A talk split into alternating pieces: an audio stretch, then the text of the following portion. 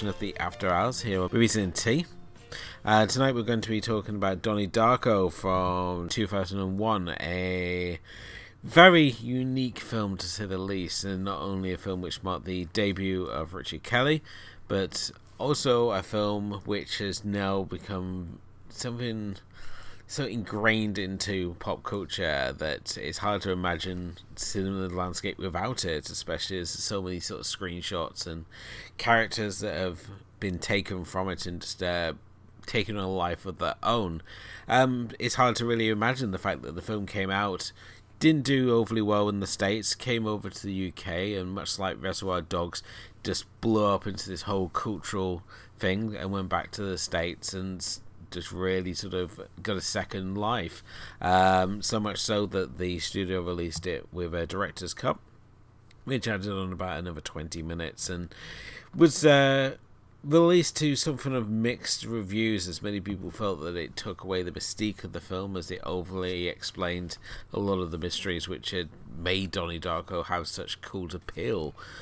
The film itself, it follows a young man called Donnie Darko, and in uh, the year 1988, he goes sleepwalking one night and encounters a mysterious demonic bunny rabbit called Frank, who tells him that the world is going to end in 28 days, 6 hours, 42 minutes, and 12 seconds.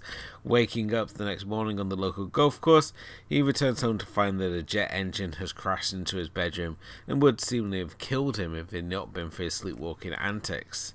At the same time, the jet engine, the FAA, do not have any idea where it's come from, and so sparks a series of events that will take Donnie through on a rather unique course as he becomes perhaps an agent for chaos, or is he an agent of change? It's something that we'll be finding out tonight as we look at a very interesting 30 days that will lead up to the what Frank has foretold as being the end of the world.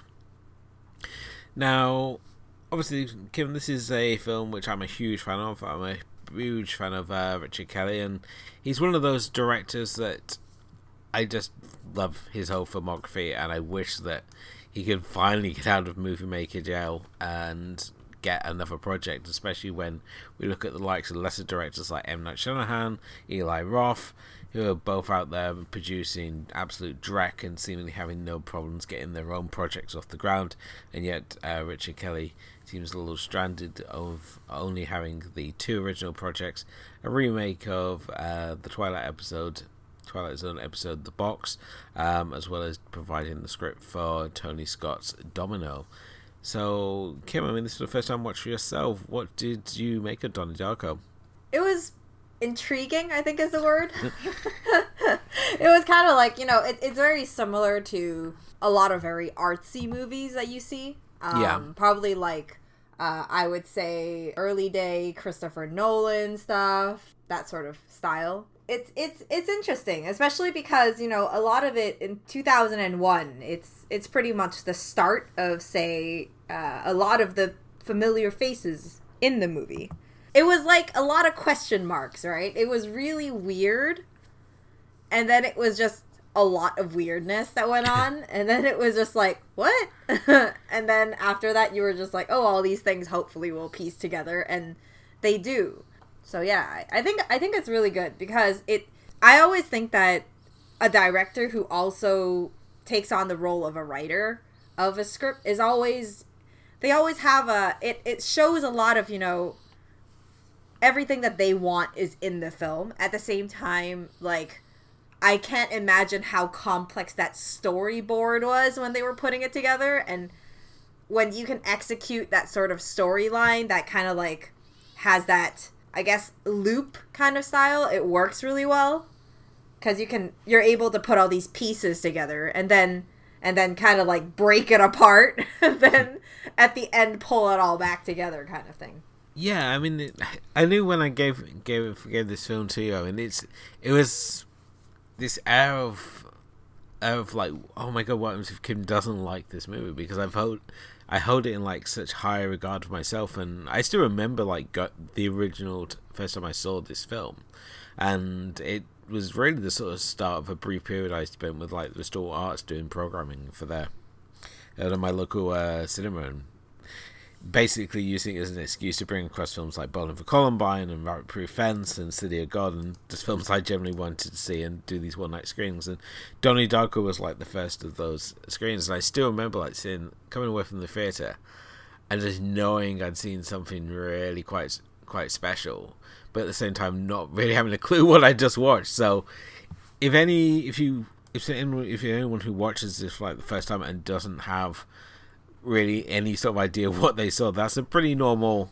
normal reaction to obviously watching this film is it throws a lot of ideas out there and I think that's one of the, the great things about this film is the fact that it much like a David Lynch movie, it throws these ideas out there and leaves it to the viewer to sort of piece it together and I think much like uh, all the there's an article that was like put out years and years ago and it was like you know you're a Donnie Darko fan and like if you if you like pause the uh, pause the tape to read the um, the, the brief history of time travel that uh, Roberta Sparrows uh, writes in that you see pages of in in the film. And if you get a special edition you get like a little copy of the book that you can flick through and it gives you all these different theories about time travel and stuff. And it you can piece together all what it all basically means about which reality we're in and um, what the different sort of characters represent, which is just it's something I really love about this film, and much like Kelly's uh, sort of follow up, Southland Tales, which again was enough of these films where you sort of like had this great joy of just diving into this world and piecing it together, and it, and this is a film that just rewards so much like the more you rewatch it, because every time you watch it, you notice new sort of details about it. So I'm uh, I'm kind of glad that the fact that you just didn't think, oh, that was just complete garbage, but you just got something from it. Well, no, I don't. I don't even think like you know. It's one of those movies I probably wouldn't go back and watch a second time because I feel like I got what I needed in the first time. Yeah. So I'm feeling kind of smart after you said that. Oh, oh that's good. So uh, yeah, no, but I- I'm sure like there's many things that you know you probably can catch little details and stuff like that if you know I went back to watch it a second time. But I mean, the ideas of the movie are all there, and I think it, it it's all like, um, it's really like the first part is you wonder if he's really just hallucinating all this stuff, because some of this stuff is really trippy. Eh, but then you know, as the movie goes along, um, it's structured in a way where it's still trippy, but then you start wondering if it really is time travel, and and there's like this whole question mark on how that is because you know the Roberta R- Roberta Sparrow isn't exactly like a. It's also kind of a trippy character.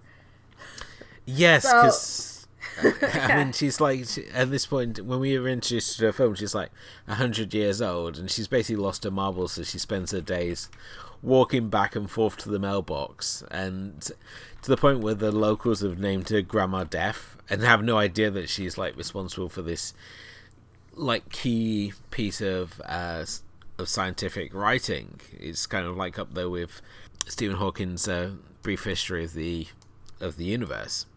She's written this book that nobody really knows knows about, and very few people are actually able to understand it. But yet, it plays this key part in uh, key part in in the story that's unfolding, and but for most people, she's just this crazy woman who goes constantly back and forth to the mailbox. So, yeah. I mean, it, it's it's just I think it's um. I mean, talking about characters, I think that you know the fact that there are like I was saying, like there's all these familiar faces. You know, um, uh, Jake Jake Gyllenhaal does you know the the main guy, and then you see uh, you know uh, Jena Malone, and you have obviously um, Maggie Gyllenhaal and all that stuff. All those people, and obviously there's much more. You know, you even have Patrick Swayze in this ridiculous role. um, I love Patrick Swayze, but that was a ridiculous role that kind of just made you laugh. And then you know you see familiar faces like uh, uh, a young you know uh, Jolene Purdy who you know now has gone on to do Orange is the New Black. so you know there's a lot of familiar faces here and there's a lot of things that are going on here with all these characters um, some of them obviously they're they're not as i guess they're not as deep as others but at the same time it's it's i really feel you know especially in the t- in terms of you know constructing this whole donnie darko character. Like it's just you know you get to see uh, understand a lot of him not through maybe not through his inter- uh, his interactions with frank but rather um, through all those like different um, psychiatrist visits that he has and all these weird things that happen when he's in those visits. Um, it's just you know I, I don't know how to you know this movie is really hard to talk about i find. Like it's really hard to talk about and there's so much here and there's so much that's going on and yet there's so much that you're like well how did he get to be able to do all this when he's sleepwalking? Yeah. Or you know as he slowly the movie goes along he's doing these things consciously but how is he able to get away with those things you know obviously there's some issues of security going on here i think the fact is 1988 and we're not in yeah. a complete big brother state uh, That's true. That's especially true. like here in the UK. Here in the UK, you would have like 400 CCTV cameras like following his every move, and it would just never happen. But 1988, you get a little bit of leeway there, yeah. and even though it's obviously set in the 80s, the the film thankfully doesn't like do that cliche thing of just like constantly like, oh, remember this 80s thing, or remember this 80s thing. It's a very subtle sort of uh, time period that it, it's set in, and it just plays more into just the soundtrack, the and, actual and, 80s part. So. Yeah, and and you know, talking about that, that's a really good thing because that gives you know Donnie Darko a longevity to the movie. Like you can watch this today and not feel like you're in the 80s so much. Um, and I think that that's a really good thing. Um, like you know, you it, it's nice to not feel like you know there's like this ha- huge decade gap that you're watching something that's old but Donnie Darko still remains you know kind of like you can still see it happening in today's world obviously um, but like you said obviously more cameras would probably be around surveillancing the whole thing yeah, I mean, you mentioned already about Donnie Darko the fact he's in therapy. I mean, right from the start, he's an unreliable sort of uh, source. So you you're already never sure whether you're seeing something that's actually happening or it's just Donnie's general mental state. I mean, he's in therapy. He's been described as having hallucinations and paranoia, and the fact he's on different different sorts of meds, and that his parents have uh, sending him to a to a psychiatrist because of uh, earlier issues he's had. He talks previously about the fact that he burned down a house accidentally, and that at the same time he's highlighted constantly as being an incredibly smart individual. So it really sort of throws it throws up. So and you as the viewer, you're not sure what you're watching, whether these things are in Donnie's head and whether you're just watching someone's mind sort of unravel that uh, being like overcome with someone like schizophrenia and the fact that their justification for doing everything is this demonic time traveling bunny called Frank, who it has to be said is uh, played by Gregg Araki favorite James Duval, which, as I said, if you're a Gregg Araki fan, is a real sort of nice touch to see him turn up there because he's kind of like an indie darling, much like um, in many ways when he when he actually when he's revealed as being being the the man and in the bunny suit um, i kind of didn't want him to take the take the head off and just wanted to just him constantly be in this bunny suit because the character frank is so cool to look at.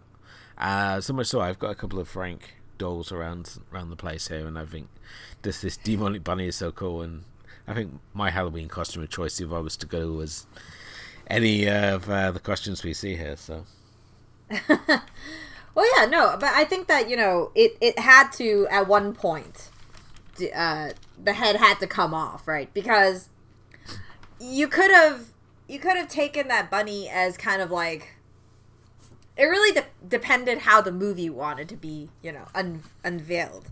If it was kind of like you know he's seeing some kind of demonic bunny for real, like yeah, uh, then yes, but the fact is, you know, the bunny kind of reflects back into the reality.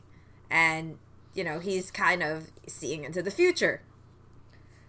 and and I think that you know the moment that it, they're talking about, you know, I think that there's that conversation in the cinema when he takes off the head where he's like, "Don't you see what's going on?" or something, and then sort of thing, and and then you're kind of like, "What do you mean?" You know, like you talking about?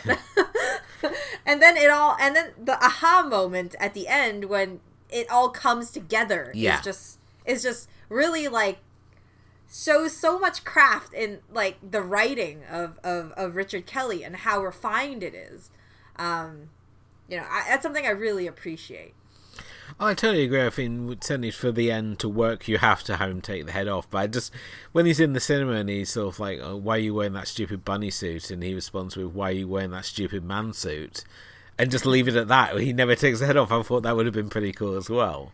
Well, um, for sure. I mean, at the same time, I I really think that you know there there's this like, I think I think a lot of credit has to go to uh, Jake Gyllenhaal for being Donnie Darko. Also, um, like the way he interacts with Frank and the different things uh, like that he does and and just his his facial expressions are freaking creepy. They are so creepy. Like in the beginning, he just like has this like kind of like evil smile. You know, after a job like that, I can really see how he eventually got to, you know, like later movies um in his career like uh he did Enemy, right? Yes. Uh, that sort of stuff, right? And and it really reflects in in, you know, like that even early on in his career, he really had quite a you know, a talent for he had quite a good talent, I think. Yeah, I mean, certainly the, the first shot we see where he wakes up and he's on in the sort of the mountain road, and as she said, he's got this sort of smoke. It's not like the normal person, where, especially if they used to sleepwalking, where it's like, oh my god, it happened again.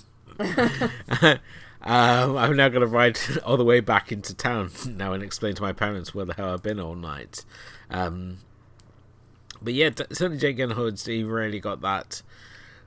I mean, you're right. I mean, he, here he's still a young actor. He's not really been in a huge amount at this point, so he's still largely unknown. And he's playing opposite his sister Maggie, Maggie Gyllenhaal, which I think is just perfect, especially because they're playing brother and sister opposite each other. So when you've got the the opening um, sort of dinner table sequence and they're just swearing and calling each other out, it just oh, it just gets me every time. It's sort of like, tell me, how exactly do you suck a fuck?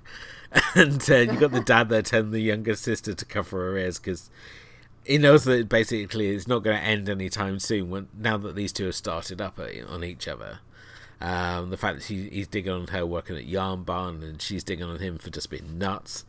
Um, it's as I say, it's just really funny to watch those two go back and forth. And I remember certainly when you had that line exactly, oh, tell me how do you suck a fuck? Just the audience like erupted in laughter when uh, with that line. I just it was uh it's, it's just so funny and when you when you see like how the father's reacting and how the mother's reacting is just basically at this point just an, a, a, a every time there's something like going on she's constantly drinking it has been noticed like mm-hmm. whenever there's like someone's talking about um like chaos happening in the town or this chaos happening at a dinner table she's always got a glass of red wine in her hand that's that's her uh she's she's liquid medicating her, herself the same way that her son's being medicated. She's got her own way of dealing with the world around her. So.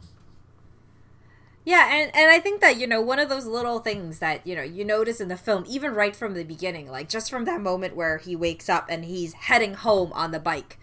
Um, I love how I think there's a lot of transition scenes that happen like that where we catch a lot of the details that are going around to kind of get an idea of like um, you know, the neighborhood he's in and his sisters and then, you know, his parents and that sort of thing. And then, you know, you go home and I love that the first thing he does, he goes to the fridge and then on the fridge on the board it says, Where is Donnie Darko?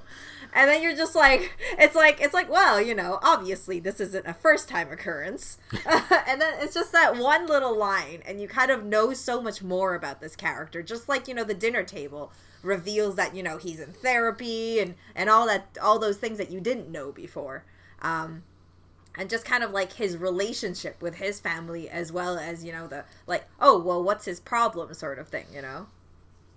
Yeah, his problem could be uh, linked to well a lot and but I, I really and and I really and it's really nice to see that you know they take this problem and they're like, well, in a in a psychiatric way, you know, he's imagining all these things, and at the end, we we realize they're talking about you know the fear of being alone, the fear of being left alone. Um, it's kind of like loneliness is his issue, and you wonder if you know and I think that that might actually be a, a, a, point because you know he starts kind of like I guess getting more of a grip of the situation and being able to face Frank and all those things when he starts being with uh, Gretchen, and you, you see kind of like a bit of his character does have a little bit of change even though some of the things are still you know out of his control. Definitely, when his relationship with Gretchen's it it's sort of like this this positive that comes from the situation, the fact that because he didn't die by having a jet engine fall on him while he was asleep, he now gets to embark on this relationship with Gretchen, who herself has got her own issues with uh, the fact that her and her mother are in kind of like a witness protection situation after her father stabbed her mother in the chest about six or seven times with a carving knife. So she's chosen the name Gretchen Ross because she f- thought it sounded cool.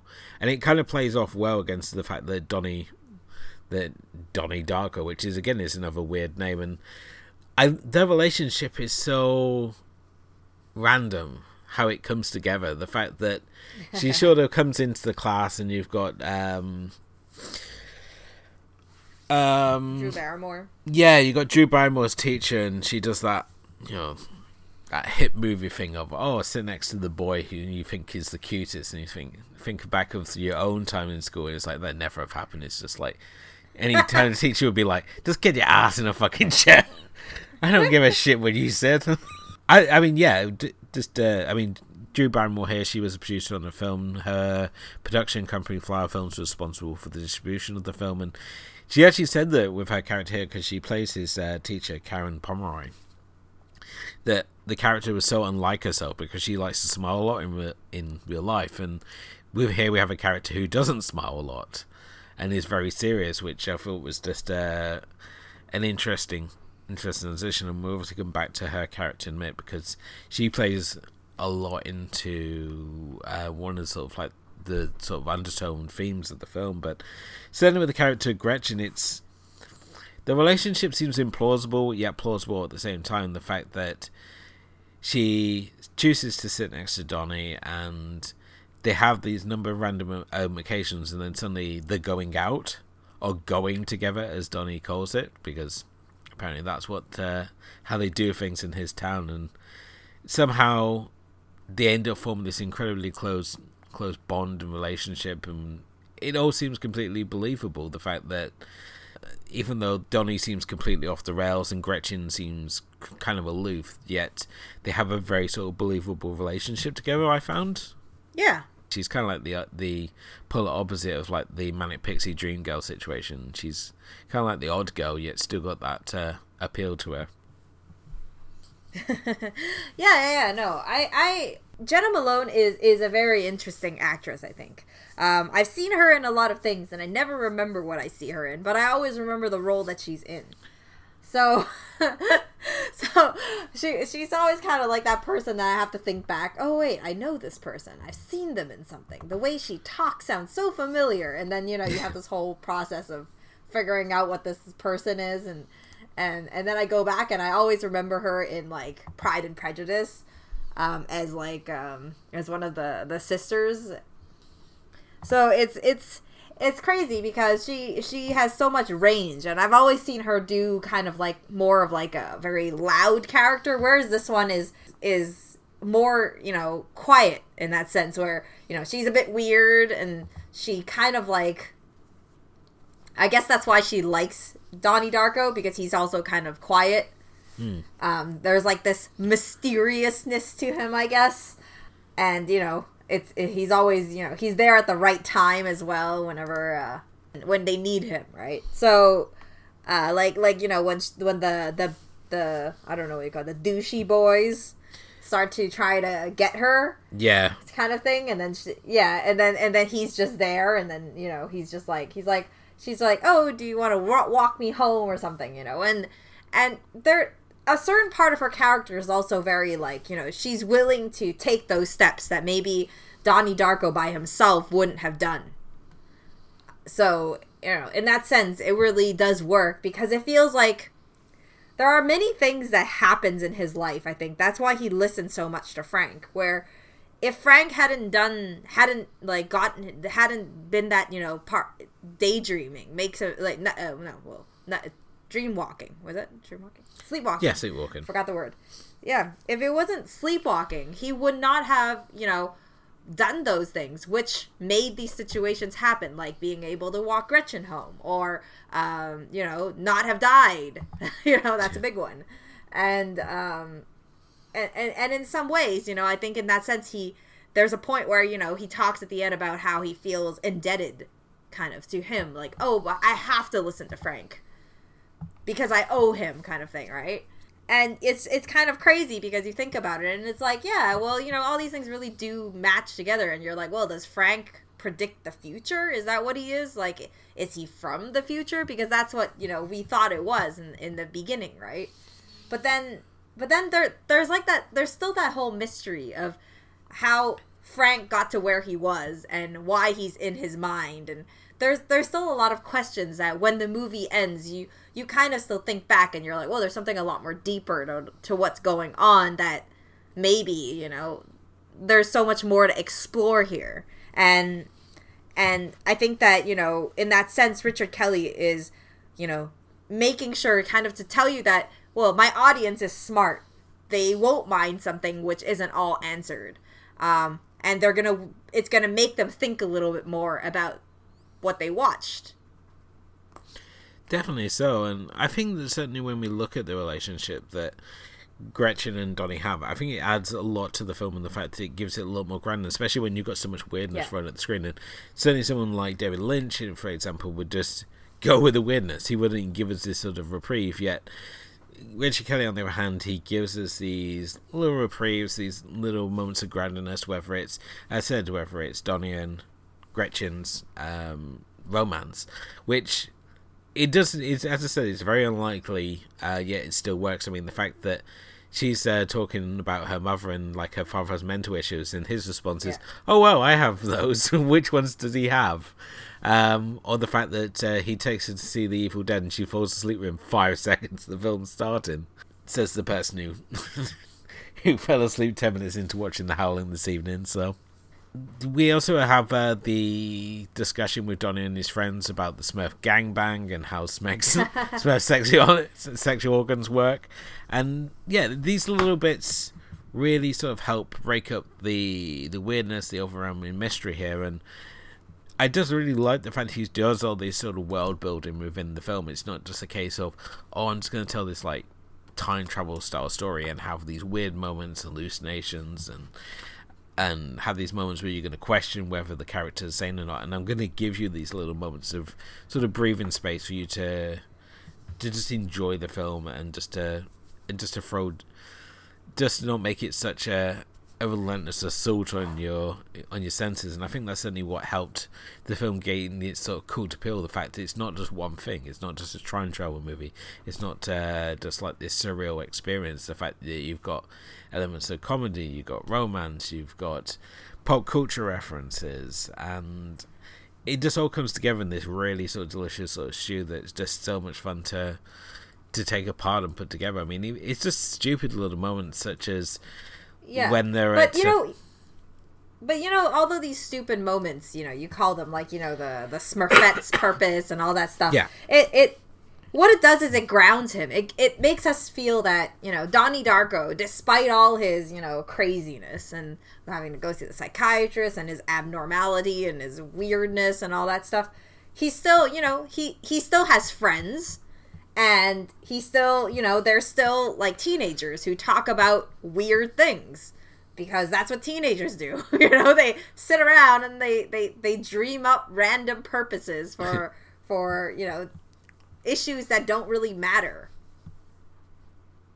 yeah definitely so and you i mean you nailed it right there i mean the fact that he has all these sort of issues yet he's still got this social circle, and his friends are sort of like come to accept that he has these quirks, such as the fact he's he's daydreaming like one of his friends when we had the first sort of bus stop sequence, and his friend like remarks, "He's like, oh, you you were sleepwalking again, there, buddy," and. The fact that uh, Kelly writes all his characters, and they they're not sort of smart mouth teens. They're sort of very sort of traditional sort of like teenage characters. This is sort of nonsense that teenage uh, boys tend to talk about, such as uh, you know what Smurfs get up to, or the fact that um, you can that if the bus doesn't turn up at a certain time that we ha- that you can go home, so you don't get molested by some pedo in a van. so, although I have, I have to say that watch, rewatching it this time, I did think that they were kind of overly mean to Cherita. I did feel kind of bad for her. Um, but I did like the fact that uh, Donnie walks off with her earmuffs and just him walking down the street, just seemingly out of his mind and wearing earmuffs is just kind of funny to me. So, um, now, just want to talk a bit about uh, the character Karen Pomeroy here, played by Drew Barrymore. She is introduced into um, discussing the film The Destructors by Graham Greene. It's a short story about uh, these boys who commit an act of uh, vandalism, and in many ways it's seen and blamed by the kind of nuts gym teacher Kitty Farmer as being the reason why we've got these random acts of violence yeah. appearing in the town. And did you sort of like draw any sort of like links between what was happening, obviously with with like what she talks about in Graham Greene and and what Donnie obviously does? Um, I mean, for myself, it's hard to. Say. I was really sort of putting sort of the question is like, do we view Donnie as an anarchist or is he an agent of change? Well, I think you can view it in the same way because that's what that's what you know. If we interpret it the way that I've never read this before, but I mean, if you interpret it the way that Donnie Darko um, explains it in class, where he says, I think destruction is um, a form of creation, and it's because um, they want to change things, or along those lines. I don't remember the line exactly. Mm. then, then yes, in a way, you can view him as an anarchist who wants to change things, right? Because in many ways, when what he's doing when he's sleepwalking is kind of like a subconscious you know especially after you think back to um to like the fact of what we know about frank uh then in some ways the destruction he does um and the vandalism that he commits uh is definitely you know he's he's an anarchist in that sense right? But in some ways the things that he does has also changed the course of events of of what happens to him like we were saying you know he he evades death and then he he is able to walk gretchen home and then she becomes his girlfriend and so on and so forth right? Yeah definitely certainly. It feels that because frank saves his his life he's then able to use donnie to invoke these elements of of change. The fact that because of uh, the destructors being taught in school it leads kitty to rally the pta to ban it. And in the original script, the book gets replaced with uh, Watership Down, which is which is kind of fitting, uh, which is obviously tied more into the bunny theme going on here, and because of it, basically gives Kitty the fuel that she needs to bring in Jim Cunningham, here played by Patrick Swayze, who's kind of like a motivational sp- uh, speaker and self-help guru, who has this theory of life you that you make bad decisions in life because of fear and that by controlling fear that you would make positive decisions in life and because of Donnie the these acts that Donnie's being sort of I don't want to say forced but he's being guided to carry out by Frank such as like flooding the school and um, it sort of sets up sets it so that that Jim Cunningham can then be brought into the school and try and you know capture the uh, the youth and bring them back on track so they're not just going all crazy because obviously Kitty sees uh, the fact that the destructors are being taught and that she said feels that because they're teaching the tricks in school that it's caused the students to go off the rails and vandalize the school um, and that by bringing Cunningham in because she's like one of his biggest supporters that it's all going to bring things back on track. And it did feel like uh, very much the fact that that uh, Frank because Frank obviously knows the end game here. The fact that he, he knows that the fact that we've got to get Cunningham to come in um, and then we can obviously finally it, it, it's sort of like a long game that he plays where you, the, you can finally expose Cunningham for who he actually is mm-hmm. and I thought it was kind of funny that the fact that you've got Kitty saying that Graham Greene to the destructors is pornography being taught in class, and yet she's here um, backing a secret pornographer, which I yeah. thought was kind of ironic, really. I think I think you know that that's the thing is that a lot of things as the movie goes along, um, it's kind of like all kind of links together because yeah. if, if you think about it, what Jim Cunningham says about fear and how he analyzes Donnie Darko when they're having that little like, you know, talk during school. Um it kind of makes sense also how he, you know, how he talks about Donnie Darko, how a lot of these things are out of fear and out of you know that uh, fear of whatever right? And then you know you you you have the psychiatrist that comes in who tells him who who starts telling his parents that you know I believe that Donnie Darko you know is is has a fear of what being alone or loneliness or, or something like that. And and it all kind of like links together where you're kind of like whoa it may be that like is that really the cause of what why he's you know dreaming up all these things right because at that point you're still not quite sure what frank is because he's obviously something that happens in the future, but during the process, is it a loop? Is it is it the fact that Frank is there as like because he's looped back before and he's just an image of his memory that's been left behind, you know? It's it's it's so interesting. I mean, this is again where by by revisiting the film, you get to sort of enjoy sort of piecing it together. It's the fact that because Frank empowers Donnie um, to to commit these acts, the fact that it gives Donnie sort of like the strength to totally derail Jim Cunningham's motivational seminar, where everyone else is sort of buying into this bullshit that he's he's spouting, and Donnie's like the one who like gets up there and yeah. just basically calls him out in front of everyone, and mm-hmm. he sort of like continues uh, in the, to evolve into this this persona change, and we see it earlier in the film when they're doing the fear, doing like the workshop classes, and you got um, he tells basically Kitty to, to to shove the card up her ass yeah. Which uh, is just such another great, great scene. And it ties in nicely the fact that they talk about um, that in these these workshop cards, the fact that oh, a character finds a wallet on the on the ground. Uh, does she keep keep the money and return the card? And is this a product of fear? And later we have Donnie discover Jim Cunningham's wallet outside his house and I wondered, is, is this something Jim Cunningham set up that he leaves his wallet outside his house to see what people do? um, that's just something that dawned on me on this latest viewing. So as I said, even multiple viewings later, you still find stuff to these stupid little bits to obsess over. So, mm. um, but how? I mean, how do we find Kitty Farmer? Kitty because I mean she's here played by Beth Grant, and Beth Grant is kind of renowned for playing these really these these agents of just aggravation, like uh, these self-righteous elder characters who basically do, cause nothing but uh, themselves to be like a pain in the protagonist's ass, really, with their by by them being so forceful in a review.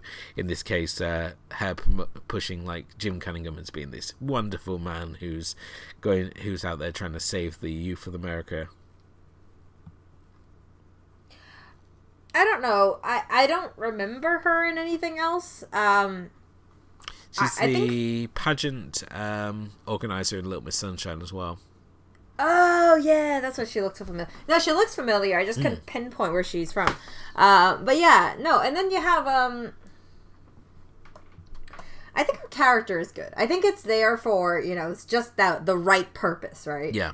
To to to promote something, but at the same time create kind of like kind of like she believes in a very um I guess, a very idealistic kind of world where things go a certain way and things must be done a certain way and you know everything has to be in place in their perfect little way the way she sees it.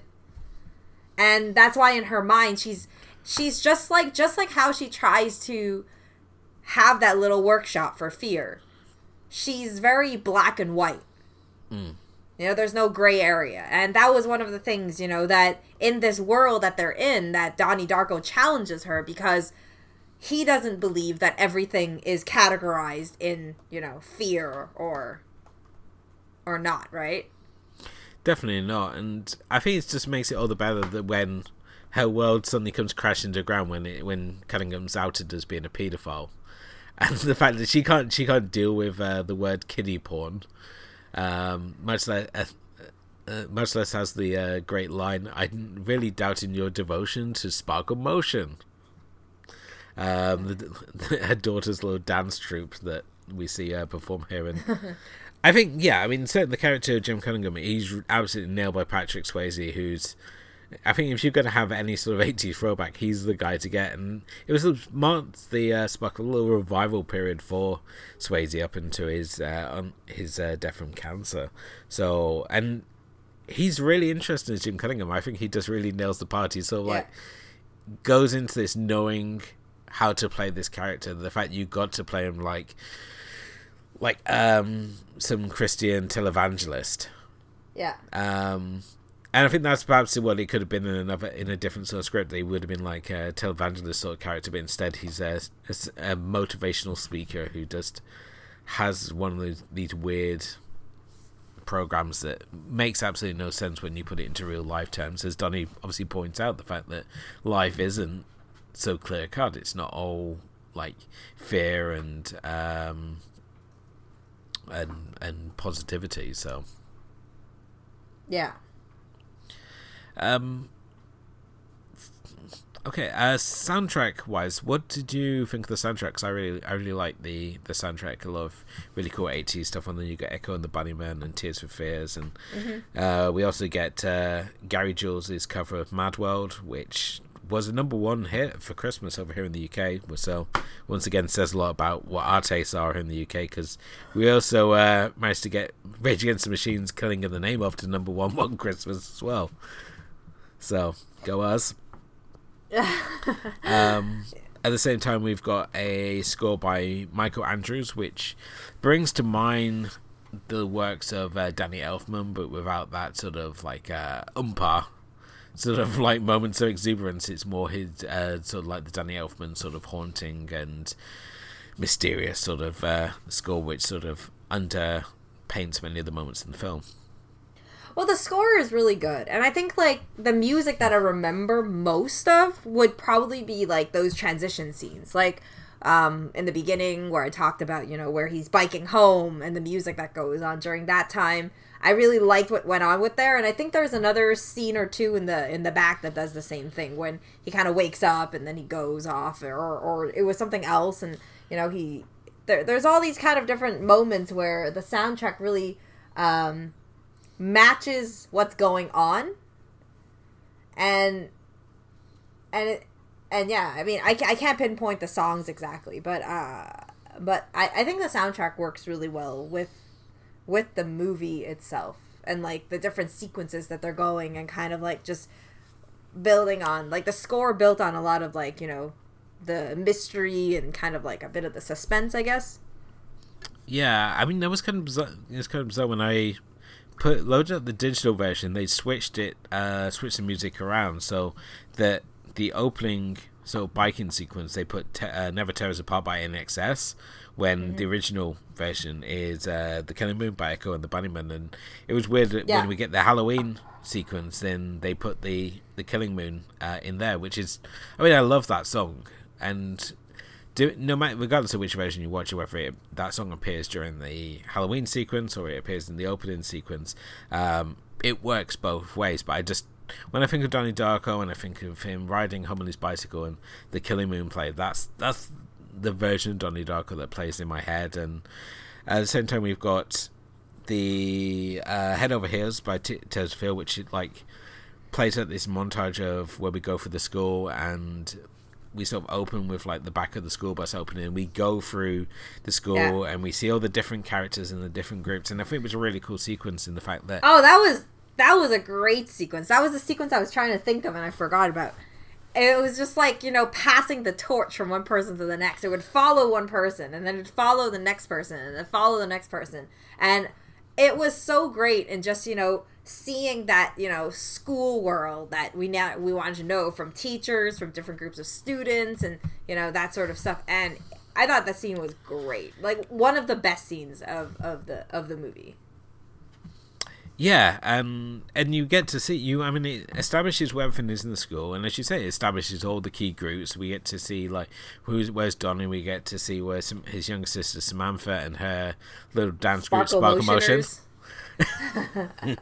um, and they're doing their practice, and we see obviously them being watched by Kitty, who's obviously who's like their dance teacher. We get to see um, Karen and her boyfriend of sorts. Um, Kenneth, here played by Noah Wyle. So exciting if you like ER. Because he mm. uh, he turns up and he does his thing. We also get to see like the school bullies, uh, played by Seth Rogen. Really early performance by him and Alex Greenwald, who plays uh, the rather psychotic Seth Devlin. Um, it's it's so bizarre when when you look back at this and you see Seth Rogen here, and especially as he's obviously gone on to do huge things now. He's like you know this this huge entity of him his own, and here he's sort of coming off Freaks and Geeks, and he's still kind of unknown. And this is kind of like side character who really only gets a couple of words, lines in the film, um, commenting that he likes Gretchen's boobs and and uh, derailing their little science presentation when they're talking about creating these goggles for for for infants, so they got something to mm-hmm. look at in the dark. Huh. Um, but yeah, I mean the whole all the sort of 80s selections are real. They're not so like obvious uh, 80s selections. I think that's what really sort of helps the film, and I think a lot of people didn't hadn't heard of like the Killing Moon by Echo and the Bunnymen, and they hadn't.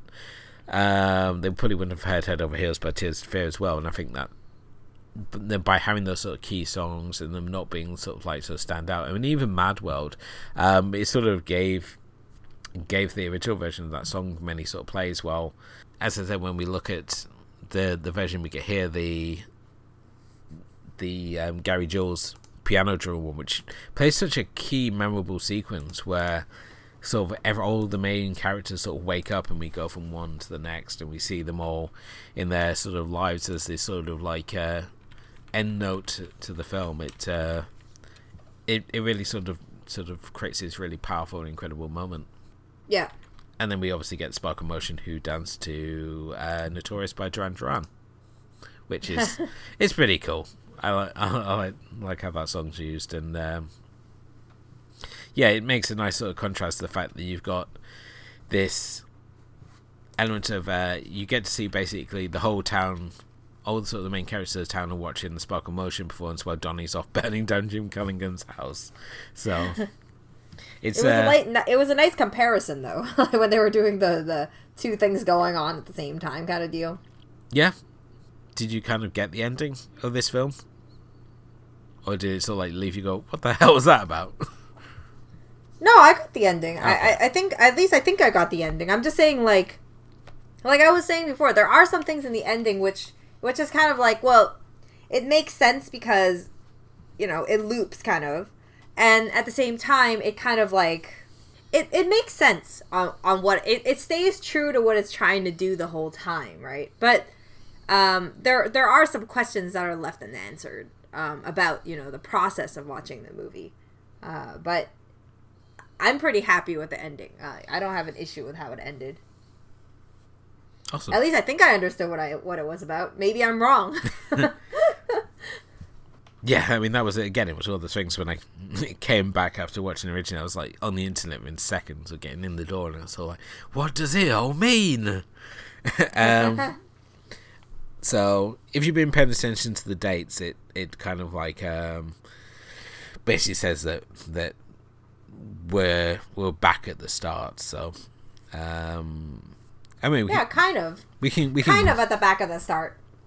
I mean, we can go into a whole in-depth explanation and completely uh, gives you all the weird little bits and pieces for you if you want. But we'll do that for another time maybe. But because we're going on a little bit here as as it is with me getting a chance to geek out of this movie, which I think was going to be always expected. So, so for reviewing, what would you want to pair this with? I've got a, a few ideas. Oh, I had I had a lot, and it started, a, and then I eventually looked at my list, and I was like, "Wait, this is all Jake Gyllenhaal movies. That's not right." And then I was like, "Maybe this guy does really similar movies. That's why I have all these movies on." He t- he takes I, risks, yeah. He takes risks, and a lot of movies. He's actually done a few that kind of have that element of um, I don't know, not really a loop, but that sort of stuff. But anyways, the most obvious one was my first choice was 2011 Source Code. Okay. Um, yeah. That's you know time travel, obviously at its its at its rawness. Where um, I I'm a big fan of source code. I don't know how big it got, but it's pretty much you know if if you don't know what it is, uh, uh it's really like a soldier who wakes up and he wakes up in someone else's body and he discovers that you know he's part of this experimental government project where he has to try and find a bomber on a commuter train um, but he can only go back every time for like eight minutes. So he has to try and like complete the mission and keep going back every time to to, to figure this out.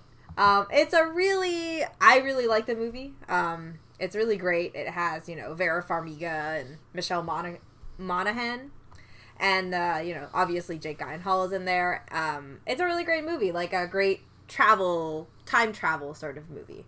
Um, going on that kind of like same time travel thing, um, I also went with 2014's um, indie time travel film, Time Lapse. Okay. Uh, which has, you know, one of the, I don't know, have you seen it? Have you seen Time Lapse? I've not seen Time Lapse, no.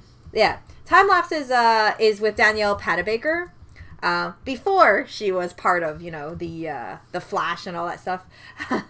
Um, but yeah, no, uh, Time Lapse is a really good movie um, in talking about time travel, which also has that loop feeling where um, it's about, you know, three friends who discover that their neighbor has this machine that takes pictures 24 hours into the future. So um, as they start seeing this, they start, you know, having to work around, you know, what's going to lead to that image to happen and the, and that sort of thing. And then, you know, they have to piece all these things together.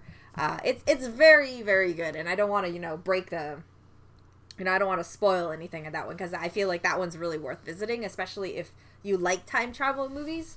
Yeah, and then my third movie uh, is more of kind of like the concept of uh, movie loops which kind of like end where they begin sort of thing. And I'm gonna go with a classic, which is Christopher Nolan's Memento.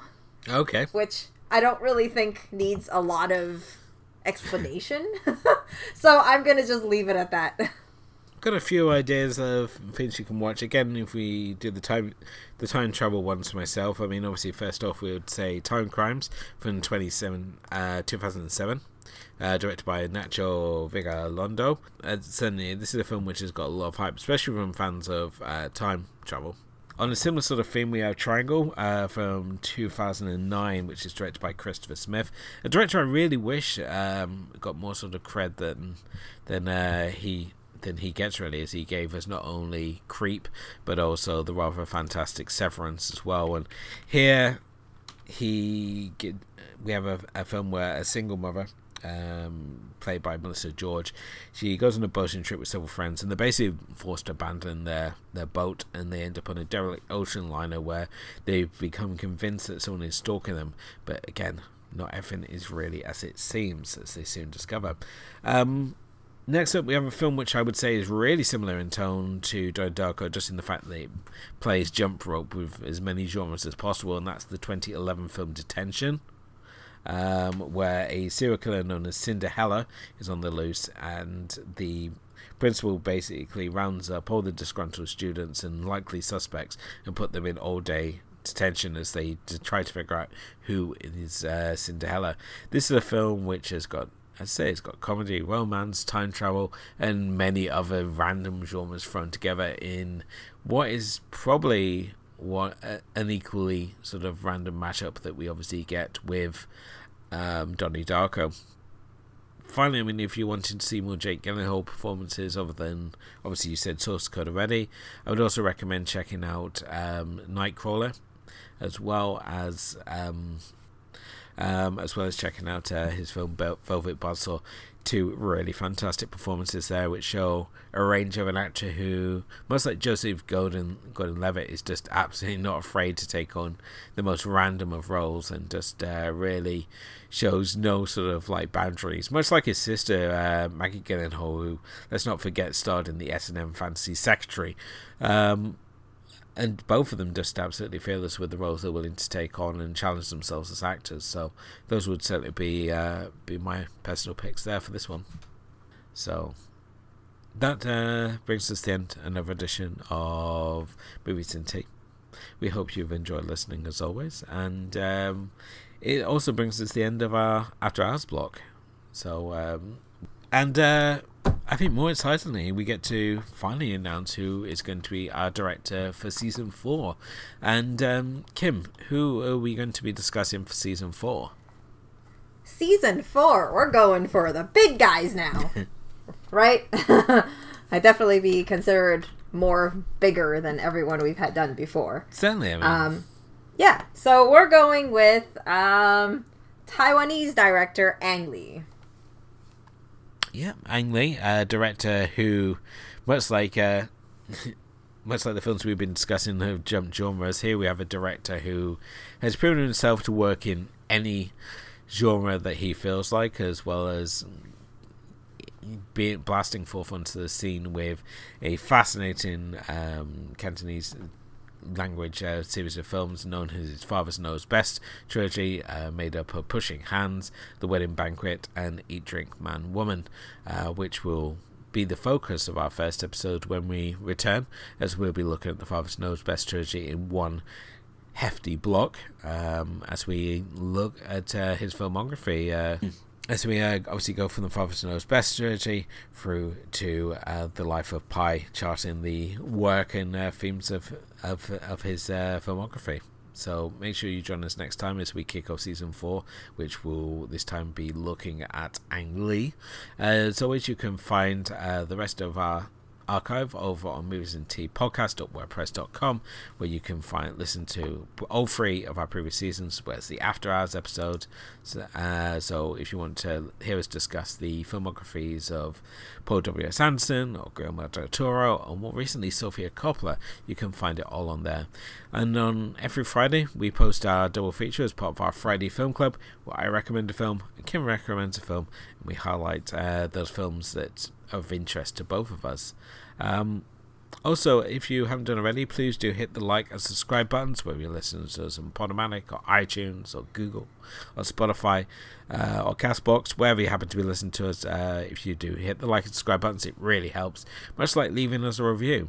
Let us know what you think of the show. We love to hear feedback from you guys and uh, anything you want to let us know and what you feel about these films. We always love to hear it. Um, also on social media, if you want to come and be our fake cyber friends, you can follow us on Facebook and Twitter and Instagram, where we uh, post regular updates of uh, things not only linked to our directors, but things that are generally interested in the world of film as well. But uh, until next time, thank you as always to my co host Kim, and uh, thank you everyone for listening. And we will be back next time with season four, kicking off looking at the films of Ang Lee. Good night.